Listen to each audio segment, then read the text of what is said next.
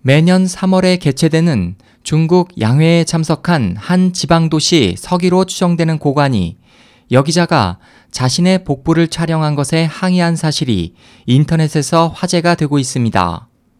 양회 취재 기자라고 밝힌 한 네티즌이 웨이보에 올린 글에 따르면 그는 회의장에서 여성 기자에게 사진을 찍힌 회의 참석자 한 명이 자신의 배가 사진에 찍혔다면서 마구 화를 내며 사진을 찍을 줄 모르면 기자를 그만두라고 항의하는 모습을 목격했습니다.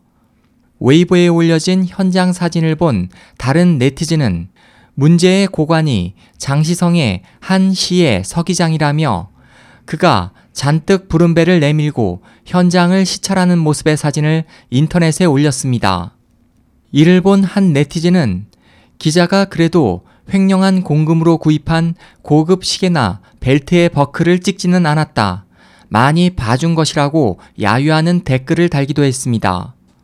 한편 올해 양회에서는 한 정협위원이 자신의 38만 위안 약 700만 원 상당의 명품 손목 시계를 흔들며 중국 브랜드 육성론을 주장해 네티즌들의 비판을 사기도 했습니다. SOH 희망지성 국제방송 홍승일이었습니다.